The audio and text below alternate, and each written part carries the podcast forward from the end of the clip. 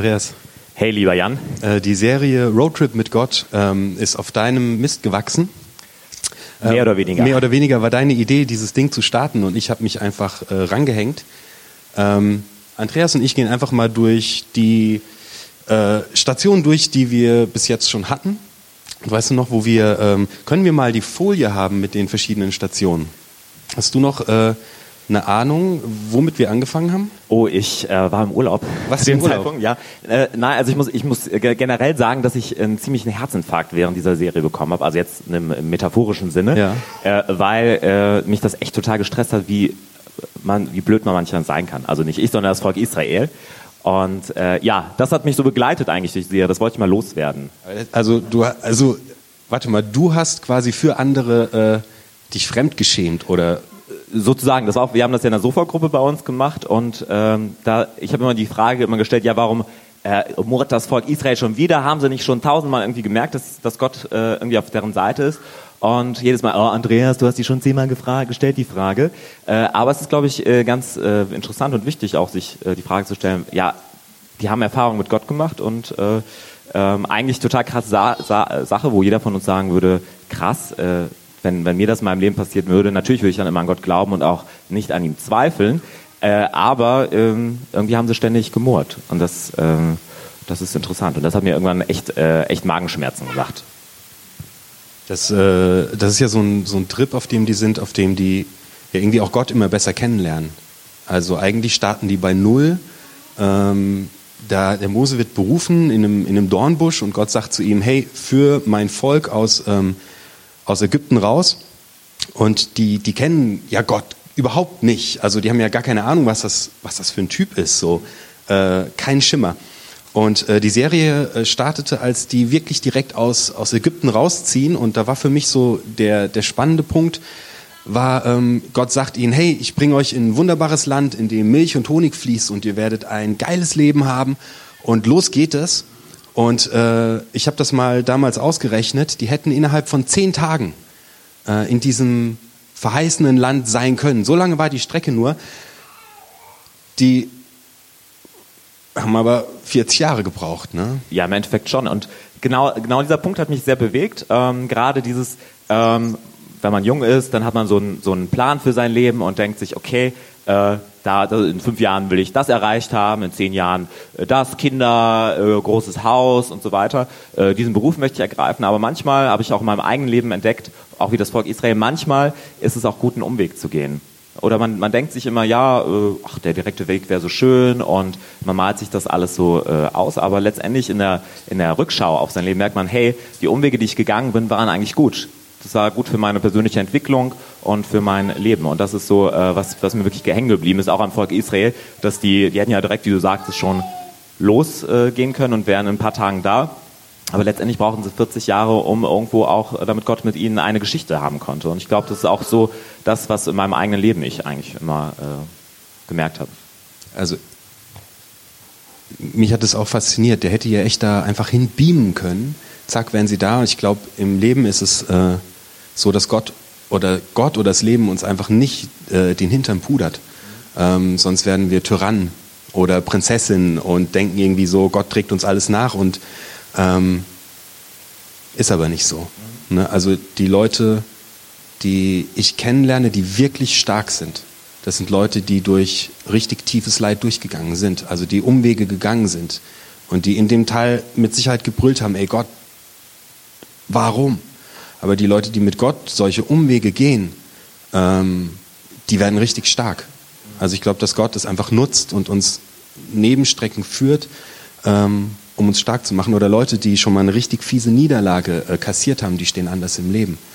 Ähm, so, das hat mich da auch fasziniert, so dieses Gott ähm, beamt mich nicht an, in, ein, in ein geiles Leben rein, sondern er geht mit mir die Strecken, die ich gehe und manchmal brauche ich Zeit, um zu reifen. Ja, fand ich faszinierend. So, Abso absolut. Äh, das ist ja vielleicht auch, äh, viele Menschen denken, ja, ich werde Christ und äh, dann ist alles happy clappy und mein Bankkonto ist voll gefüllt und ähm, es gibt ja viele Christen, die auch diese Meinung vertreten. Ich glaube es aber nicht, weil ähm, wenn man gerade durch diese leidvollen Erfahrungen geht, merk, merk, habe ich immer gemerkt, dass Gott bei mir ist und dass Gott das eigentlich geführt hat. Ähm, wenn man natürlich in der Krise steckt, dann sagt man, oh weia, wäre ich mal jetzt nicht rein. Also ich äh, kann an viel, viele Episoden meines Lebens möchte ich darauf verzichten, aber im, im Nachhinein waren sie schon für etwas gut. Ne?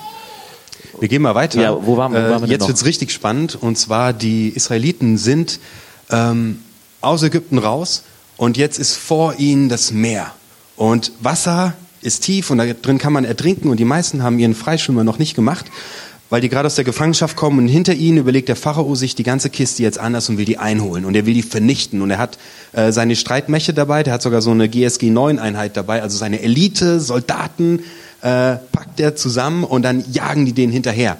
Und dann ist vor ihnen das Meer und hinter ihnen kommt der Pharao an und, und dann kommt dieses Murren, ja, dann, dann fangen die an so, ey Mose, äh, was hast du uns aus Ägypten geführt, damit wir hier in der Wüste sterben? Gab es in Ägypten keine Gräber? Das ist schon ein geiler Sarkasmus. Wozu hast du uns von dort weggeführt? Haben wir nicht gleich gesagt, du sollst uns in Ruhe lassen? Wir wollen lieber den Ägyptern dienen. Wir wären besser Sklaven der Ägypter, als in dieser Wüste umzukommen. So, die schieben im Prinzip die, die Schuld für ihre komplette Situation dem Mose in die Schuhe. Dabei sind die dem ja freiwillig hinterhergelaufen. Also mir tut in der Story voll oft der Mose richtig leid. Ich denke so, ey Mose, dein Job äh, will ich keinen Tag lang haben. Ähm, die wollen ihm ja ständig an die Gurgel. Ist doch aber auch im richtigen Leben so. Wahrscheinlich du als Pastor kriegst auch manchmal, hey Jan, das und das muss so laufen und äh, mach mal, oder? Ja, ich glaube, wir neigen generell dazu, dass wir gerne anderen die Schuld geben. Ja, oder? Also die Politik ist schuld, ähm, der Bürgermeister ist schuld, ähm, mein Nachbar ist schuld. Ähm, und so der, die Essenz dieser Predigt war einfach, ähm, die Schuldfrage zu klären, bringt dich nicht weiter.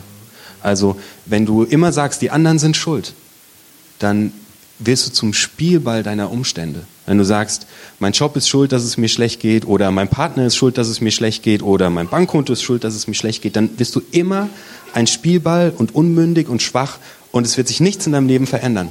Und der Gegenpart dazu ist eigentlich Verantwortung übernehmen. Ich hatte so einen Kreis äh, auf dem Boden gemalt äh, mit Kreide. Warst du nicht da? Ich habe einen Kreis äh, mit Kreide auf dem Boden gemalt, habe mich reingestellt und habe gesagt, derjenige, der die Situation verändern kann, bist du. Also derjenige, der in dem Kreis steht. So. Also die, die Schuldfrage zu klären, äh, hat noch niemandem was gebracht. Ja. Wollen wir weitergehen? Ja, ich, ich sehe da einen Teller. Jetzt Da ist ein Teller. Ja. Ja. War, war's das mit den Wachteln, oder? Mit dem vielen Fleisch. Ja, was habt ihr da gemacht? Ja, da wurde, da wurde äh, mir, äh, wir haben uns das ein bisschen in der Sofa-Gruppe äh, vorgestellt, wie das so war. Äh, auf einmal kamen da die ganzen, also das Volk Israel Mote natürlich mal wieder. Ähm, und was macht Gott? Der schickt denen ordentlich Fleisch in Form von riesengroßen Wachteln. Boah, lecker. Ich grill heute Nachmittag. Nee, ja, also es, wenn man sich da überlegt, was da eigentlich passiert ist, da si- sind so viele Vögel gekommen, dass die meterweise auf dem Boden lagen. Da wurde mir selbst als wirklich äh, Fleischliebhaber total übel, wirklich. Also wenn, ich mir das wirklich vorstellte, überall das tote, tote Vieh da, äh, nee, also das war gar nichts für mich, aber ähm, das zeigt mir auch, dass Gott äh, auch unsere Nöte hört und äh, uns auch versorgt. Ja. Äh, Der Satz, der über der Predigt stand, war dieses äh, Jetzt ist dein Früher von später. Also die fangen da ja an, auch wieder äh, zu murren. Ähm, und zwar sagen die ja, früher war alles besser. Ähm, so, vielleicht, wahrscheinlich kennst du das von dir selbst so. Letzte Woche war wahrscheinlich noch alles besser. Und das Leben wird immer schlechter. Früher war alles besser, sagen die, aber keiner von denen sagt mit einem Satz, wie er sich die Zukunft vorstellt. Das fand ich so krass. Irgendwie, die sagen, äh, früher war alles besser, da war die Sonne noch warm und das Leben war schön, aber keiner sagt, was er will. Und da war für mich so das Ding, ey, wenn du rummeckerst, dann sag, was du willst. Wenn du nicht sagst, was du willst, dann wirst du es auch nicht bekommen. Also sag, was, was willst du vom Leben eigentlich, wenn du es jetzt gerade schon so scheiße findest? Was willst du vom Leben? Und ähm, spannend fand ich auch, die, die kannten ja noch keinen freien Tag. Das waren ja Sklaven. Äh, die haben ja sieben Tage die Woche geschuftet. Und dann äh, sagt Gott denen irgendwie, die sollen am sechsten Tag ganz normal sammeln, aber es wird am Ende für zwei Tage reichen. Und die wundern sich wahrscheinlich ohne Ende, so was kommt jetzt. Und der sagt den Israeliten nämlich nicht einfach, am siebten Tag habt ihr frei, weil damit wären die komplett überfordert gewesen. Die hatten noch nie frei. Die wissen gar nicht, was das ist. Ähm, da führt er sie so ganz zaghaft dran, dass sie einen Tag in der Woche einfach mal nichts tun dürfen. Also Gott ist schon ein netter Arbeitgeber irgendwie. Das ist ein riesengroßes Resozial Resozialisationsprojekt. und Sozialarbeiter auch. Ne? Und Sozialarbeiter. Also da war so das Ding, ich Gott meint's gut mit uns und wir dürfen das Leben auch einfach mal genießen. Also es jetzt einfach mal genießen. So, ihr macht das heute Nachmittag. Legt die Füße hoch. Mach mal nichts. Jetzt geht's weiter, mal, Ja. jetzt wird's nicht so schön. Oh. Also jetzt, jetzt, äh, jetzt wird mal gefeitet, ordentlich. Ne? Ja. Am Anfang hat Gott die ja noch ein bisschen verschont, so ja, ich führe sie mal einen Umweg, damit sie nicht gegen die, gegen die ähm, äh, Philister kämpfen müssen. Und äh, jetzt kommen auf einmal die Amalekiter, mit denen hatten sie auch ziemlich einen Beef, um das mal so jugendsprachlich hier auszudrücken. Ja. Also nicht Fleisch, sondern Stress. Ähm, Vom Beef zum Beef. Genau. quasi. Ähm, ja, da war es auf einmal, ja, aber da, da äh, ist auch irgendwie eine krasse Geschichte, wo äh, das Volk Israel mal auch wieder äh, Gottes übernatürliche, übernatürliches Wirken merkt, ne, mit Mose und seinen zwei Kumpels. Ja, das äh, Krasse war einfach, dass ähm, wenn, der, wenn der Mose die Hände erhoben hielt in den Himmel, Mit dem äh, Stab? Mit, mit dem Stab. Mit dem Stab, äh, ja. Beide Hände mit dem Stab, dann haben unten die, ähm, die Israeliten gesiegt und wenn ihm die Hände schwer wurden und, und die fielen runter, dann, dann haben die unten schlapp gemacht und konnten auch nicht mehr kämpfen. So. Und dann hatte er zwei Begleiter dabei, weißt du noch, wie die hießen? Ganz komplizierte Oh, Namen Namen. sind nicht so meine Stärke in ähm, Ich meine, das war, ähm, warte mal, ich kann ja hier spicken. Ähm, Aaron und Hur. Ah. Kann man sich, ist ja kein Allerweltsname. Äh, die waren mit dabei und die haben dann ihm die Hände hochgehalten, ähm, weil, weil, weil seine Kraft schlapp wurde. Und da war für mich so die Essenz, hey, wir sind berufen oder wir haben die Kraft, andere stark zu machen. Also du kannst bei der Arbeit jemanden runterputzen. Es macht einen riesen Unterschied, ob du zu jemandem sagst, wenn du ihm ein Projekt anvertraust, ja, ich weiß jetzt schon, du wirst es in Sand setzen, oder ob du, du zu diesem Menschen sagst, ich glaube an dich, äh, du wirst das schaffen. Du hast so eine krasse Fähigkeit, man kann dir fast nicht begegnen, ohne dass du jemandem ein Kompliment machst. Ehrlich? Ja, wirklich. Okay. Ähm, und das ist, da machst du andere stark. Also so, das, das ging darum, wir sind berufen, andere stark zu machen, nicht sie runterzuputzen und das Schlechte in ihnen zu sehen, sondern sie einfach stark zu machen. So, das hat mich begeistert. Die da in der Sofagruppe äh, die Stelle gehabt? Äh, die hatten wir auch, aber mir entfällt gerade, äh, was wir da, wo wir den Schwerpunkt legten. Ähm, aber es ging in die gleiche Richtung. Okay. So. Jetzt äh, kommen wir schon zum, äh, zum letzten Punkt, aber da, da habe ich nicht gepredigt. Warst Achso, du da? der, wo, der, wo, der, wo der Steve, ich glaube, ich sehe ihn auch irgendwo. Ah, da ist der Steve, wer hat das verbrochen? der kann Dort- uns ja gleich. Was, was, was, jetzt, jetzt musst du mich retten. Warst du letzte Woche da? Ja, Sehr gut, Also okay. Es, es war äh, ja, es war äh, einiges. Also was, was, was mir hängt. also was mir auf jeden Fall hängen geblieben ist. Steve, korrigier mich bitte, wenn ich dich falsch wiedergebe. Keine Ahnung, keine Sorge, ich werde jetzt nicht äh, 45 Minuten das wiedergeben. Ähm, Sorry, Steve. ähm, war, dass, dass der, dass der, ähm, dass der Mose einen ziemlich coolen Schwiegervater hatte. Der hat sich wirklich Gedanken gemacht. Jethro. Ja, genau. Der kam vorbei und hat gemerkt, hey, Mose, ähm, du machst ja irgendwie einen Job für, äh, für mehrere tausend Leute, nämlich alle kommen mit dem ganzen mit dem ganzen äh, Gedöns zu dir und haben eine Frage und sagen ja, wie, wie soll denn jetzt Gott hier entscheiden? Wie kann das denn gehen? Und Mose hat zuerst mal alleine ähm, ja, quasi jeden Fall bearbeitet. Ne? Und das geht ja, wenn wir da mehrere hunderttausend Menschen haben und jeder kommt mit seinem Problemchen und der hat mich geärgert, äh, ne? das, das kann nicht äh, funktionieren. Und Jethro hatte eine Idee und sagte, hey, ähm, ähm, wie wär's, wenn du einfach auch die Aufgaben abgibst, so irgendwelche Lappalien lässt du mal hier deine die Stammesführer machen und äh, deren Mitarbeiter und du kümmerst dich wirklich nur um die wichtigen Dinge und das hat ihn entlastet und das war glaube ich so was das Steve sagte von Leiterschaft, was ihn begeistert. Das heißt, ähm, dass man auch Aufgaben abgibt und es auch äh, quasi ähm, verteilt ähm, nach dem Motto äh, geteiltes Leid ist gemeinsames Leid und es wird dann für jeden einfacher. Genau das war das. Uh, dann Du hast noch 42 Minuten. ja, da kam, äh, also das ist so, dass es mir hängen geblieben ist. Ich, da war noch, da war sicherlich noch einiges. Äh, nee, ich, ich glaube, das ist so. Das ist es so. Gut, Jan, Hey, he- heute da- erzählst du uns Ja, noch was. Ich, ich erzähle noch was, aber ich brauche mal nicht allein. lange. Ja, danke. Danke, Andreas, dass du die Idee für die Serie hattest. Ey, habe hab ich echt äh, bis jetzt gefeiert, die Serie. Die haben diesen ganzen Weg äh, zurückgelegt, haben mit Gott krasse Sachen erlebt und jetzt heißt die Überschrift für das nächste Kapitel Vorbereitung auf die Begegnung mit Gott. Ich lese euch mal äh, ein paar wenige Verse daraus vor und dann versuche ich mal mit euch da durchzugehen. Mose stieg zu Gott auf den Berg. Also die lagern jetzt, ihr seht es da ganz unten, da ist der Sinai. Ja, da lagern die jetzt und vor ihnen ist der Berg. Mose stieg zu Gott auf den Berg. Der Herr rief ihm vom Berg aus zu. Sagt dem Volk Israel, den Nachkommen Jakobs, ihr habt gesehen, wie ich an den Ägyptern meine Macht erwiesen habe. Und ihr habt erlebt, dass ich euch getragen habe wie ein Adler seine Jungen. Ich habe euch wohlbehalten hierher zu mir gebracht. Für mich ist das Ganze, was hier jetzt gleich stattfindet, die, die, dieses Volk, die wollen zum allerersten Mal Gott begegnen. Für mich ist das eine Love Story. Das ist so eine Art Blind Date.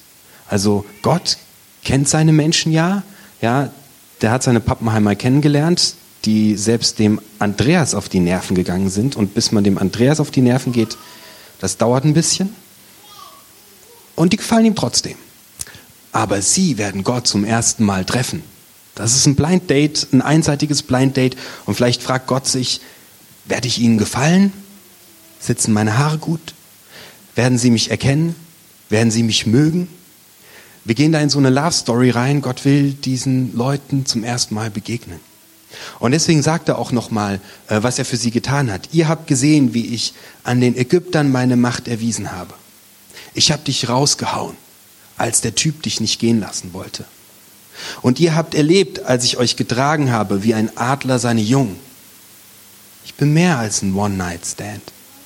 Manchmal denkst du vielleicht, ich sei nicht da. Ich habe dich machen lassen. Aber auf dich aufgepasst habe ich immer. Ich habe euch wohlbehalten hierher zu mir gebracht. Ich habe mir gedacht, so, Herr, komisch, also Gott ist schon die ganze Zeit mit ihnen unterwegs, ja, und gleichzeitig bringt er sie aber zu sich hin. Und äh, ich finde, das ist wie so eine Art Heiratsantrag. Also du bist in Menschen verliebt, äh, hast dich schon lange in den verguckt. Vielleicht werdet ihr sogar ein Paar und ihr knutscht das erste Mal rum und ihr seid eine Zeit lang miteinander unterwegs, aber irgendwie hast du irgendwie so das Gefühl, oh, ich weiß nicht, ob ich gut genug bin. Und dann kommt der Tag und ihr sitzt auf einer Lichtung und deine Freundin oder dein Freund macht dir einen Heiratsantrag. Boah. Wow. Sowas ist, ist das, was hier stattfindet. Gott möchte diesen Menschen begegnen. Das alles, alles, ihre ganze Befreiung aus dieser Gefangenschaft hat darauf hingearbeitet, dass er mit ihnen in eine Beziehung kommt. In Römer 8, Vers 38 schreibt der Paulus was ähm, sehr beeindruckendes. Ich bin ganz sicher, dass nichts uns von seiner Liebe trennen kann. Weder Tod noch Leben, weder Engel noch Dämonen, noch andere gottfeindliche Mächte, weder Gegenwärtiges noch Zukünftiges, weder Himmel noch Hölle. Nichts in der ganzen Welt kann uns jemals trennen von der Liebe Gottes, die uns verbürgt ist in Jesus Christus, unserem Herrn. Vielleicht schaust du dir deine eigene Lebensgeschichte an und sagst dir, hey, ich bin nicht gut genug für so einen allmächtigen, großen, wunderbaren Gott. Vielleicht sagst du, hey, ich habe so viel Mist in meinem Leben gebaut. Ich bin überhaupt nicht gut genug für so einen wunderbar großen Gott. Oder hey, ich baue immer noch so viel Mist. Oder ich lebe ähm, so ein chaotisches Leben mit meinen ganzen Süchten. Nee, der kann mir keinen Heiratsantrag machen wollen. Vielleicht fühlst du dich im falschen Körper und denkst, du müsstest besonders heilig und gut sein für Gott. Pustekuchen. Paulus schreibt, weder Tod noch Leben, weder Engel noch Dämonen, das Dunkle, das dir anhaftet, die Dinge, die du denkst, die dir leid tun, Dinge, die du tust, die andere verletzen. Nichts davon kann Gott daran hindern, sich in dich zu verlieben.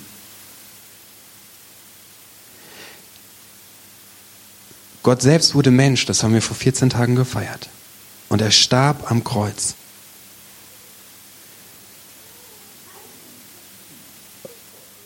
Um all dein Scheitern, deine Tragik, deine Geschichte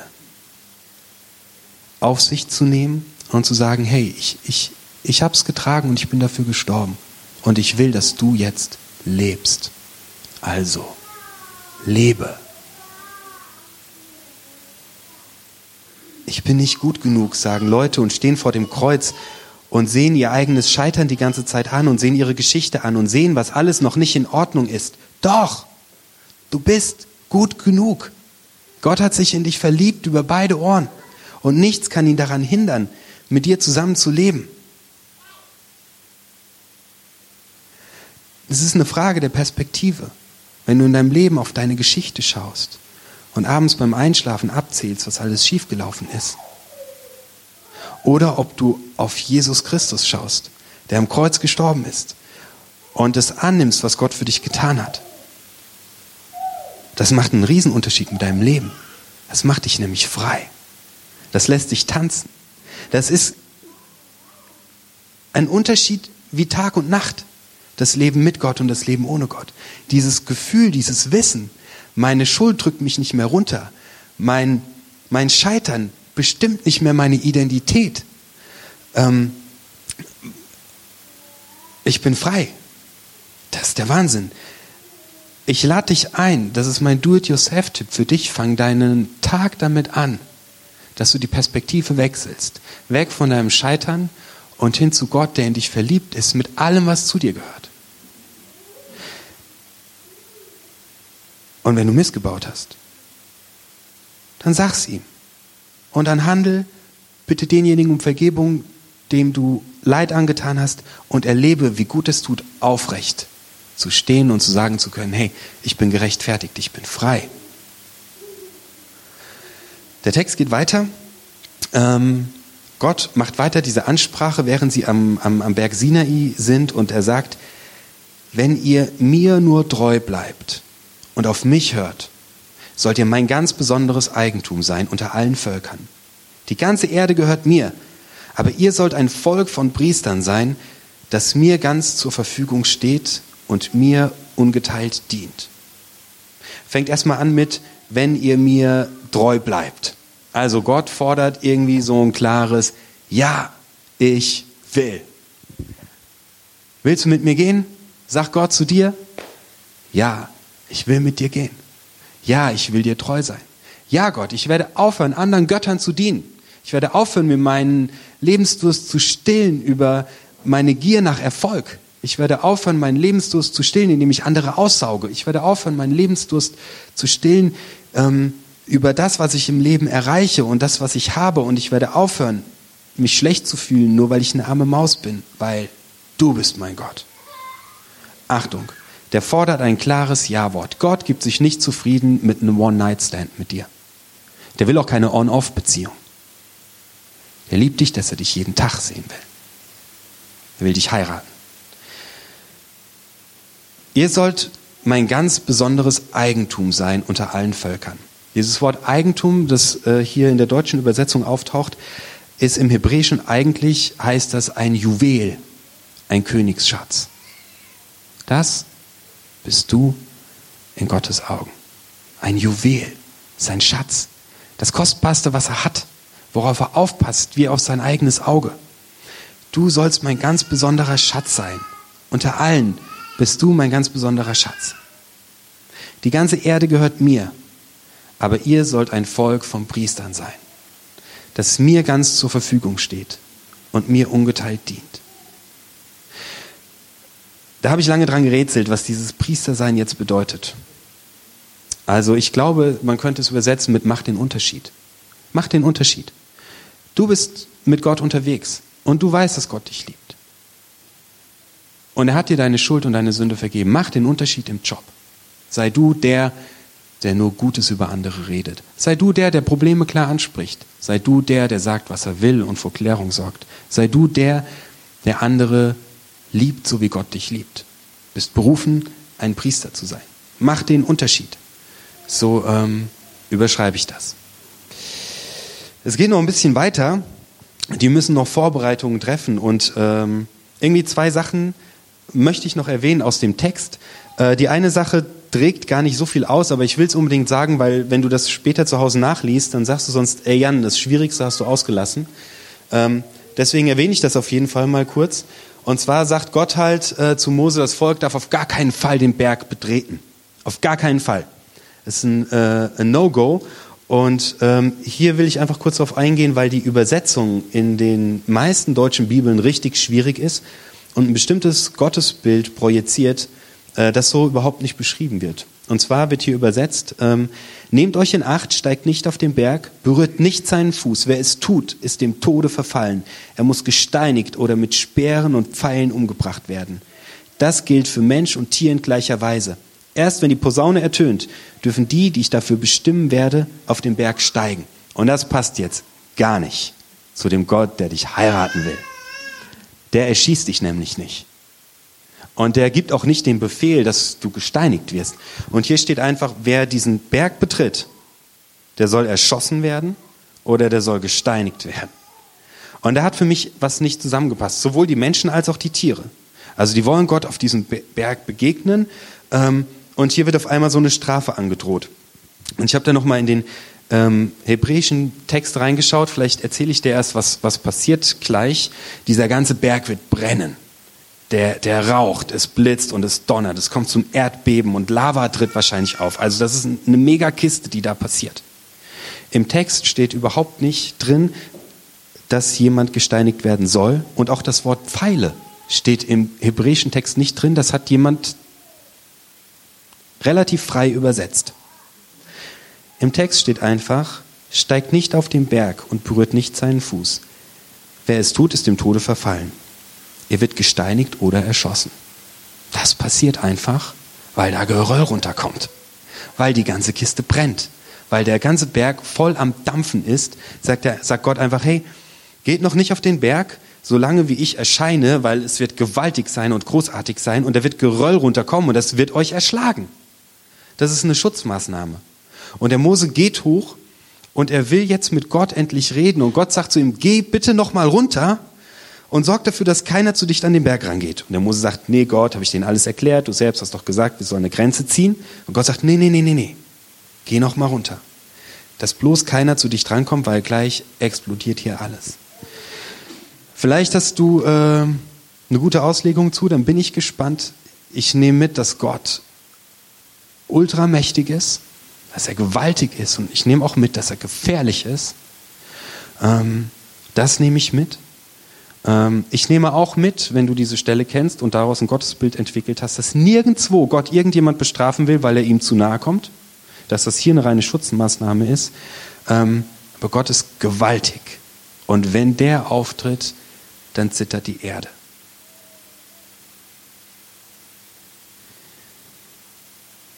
Genau so zittert die Erde in dem Moment, in dem Gott stirbt. Dieser gewaltige Gott, der den Berg zum Beben bringt. Als er stirbt, erzittert wieder die Erde. Dieser gewaltige, wunderbare Gott, der dich und mich geschaffen hat, dem die ganze Erde gehört, der stirbt. Für dich und für mich. Aus Liebe. Wie Romeo und Julia, nur besser. Die sollen ihre Kleider waschen, ähm, bevor, ähm, bevor sie Gott begegnen. Und ähm, ja, habe ich mir gedacht, krass, ähm, verstehe ich auch nicht ganz, warum die ihre Kleider waschen sollen. Ich kann jetzt sagen, okay, dass sie schön ordentlich aussehen, wenn sie vor Gott treten. Ich habe mal nachgeschaut, wo Leute zum, wo das Wort Kleidung zum allerersten Mal vorkommt. Und das ist direkt im Schöpfungsbericht. Die Menschen stehen nackt vor Gott und sie schämen sich und Gott macht ihnen Klamotten.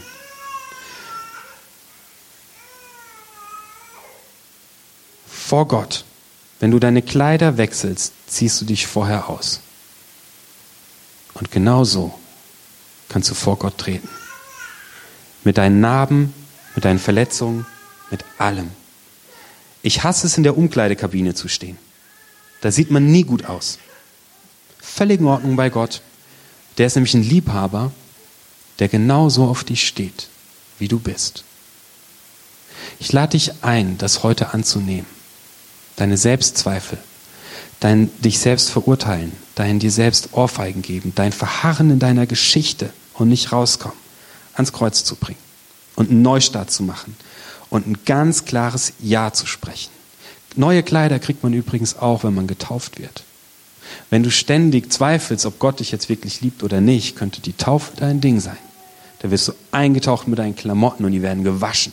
Und du wirst wieder rausgezogen. Und du bekommst den Heiligen Geist und er schreibt in dein Herz, dass Gott dich liebt. Mach heute ein klares Ja zu Gott, denn er macht dir einen Heiratsantrag.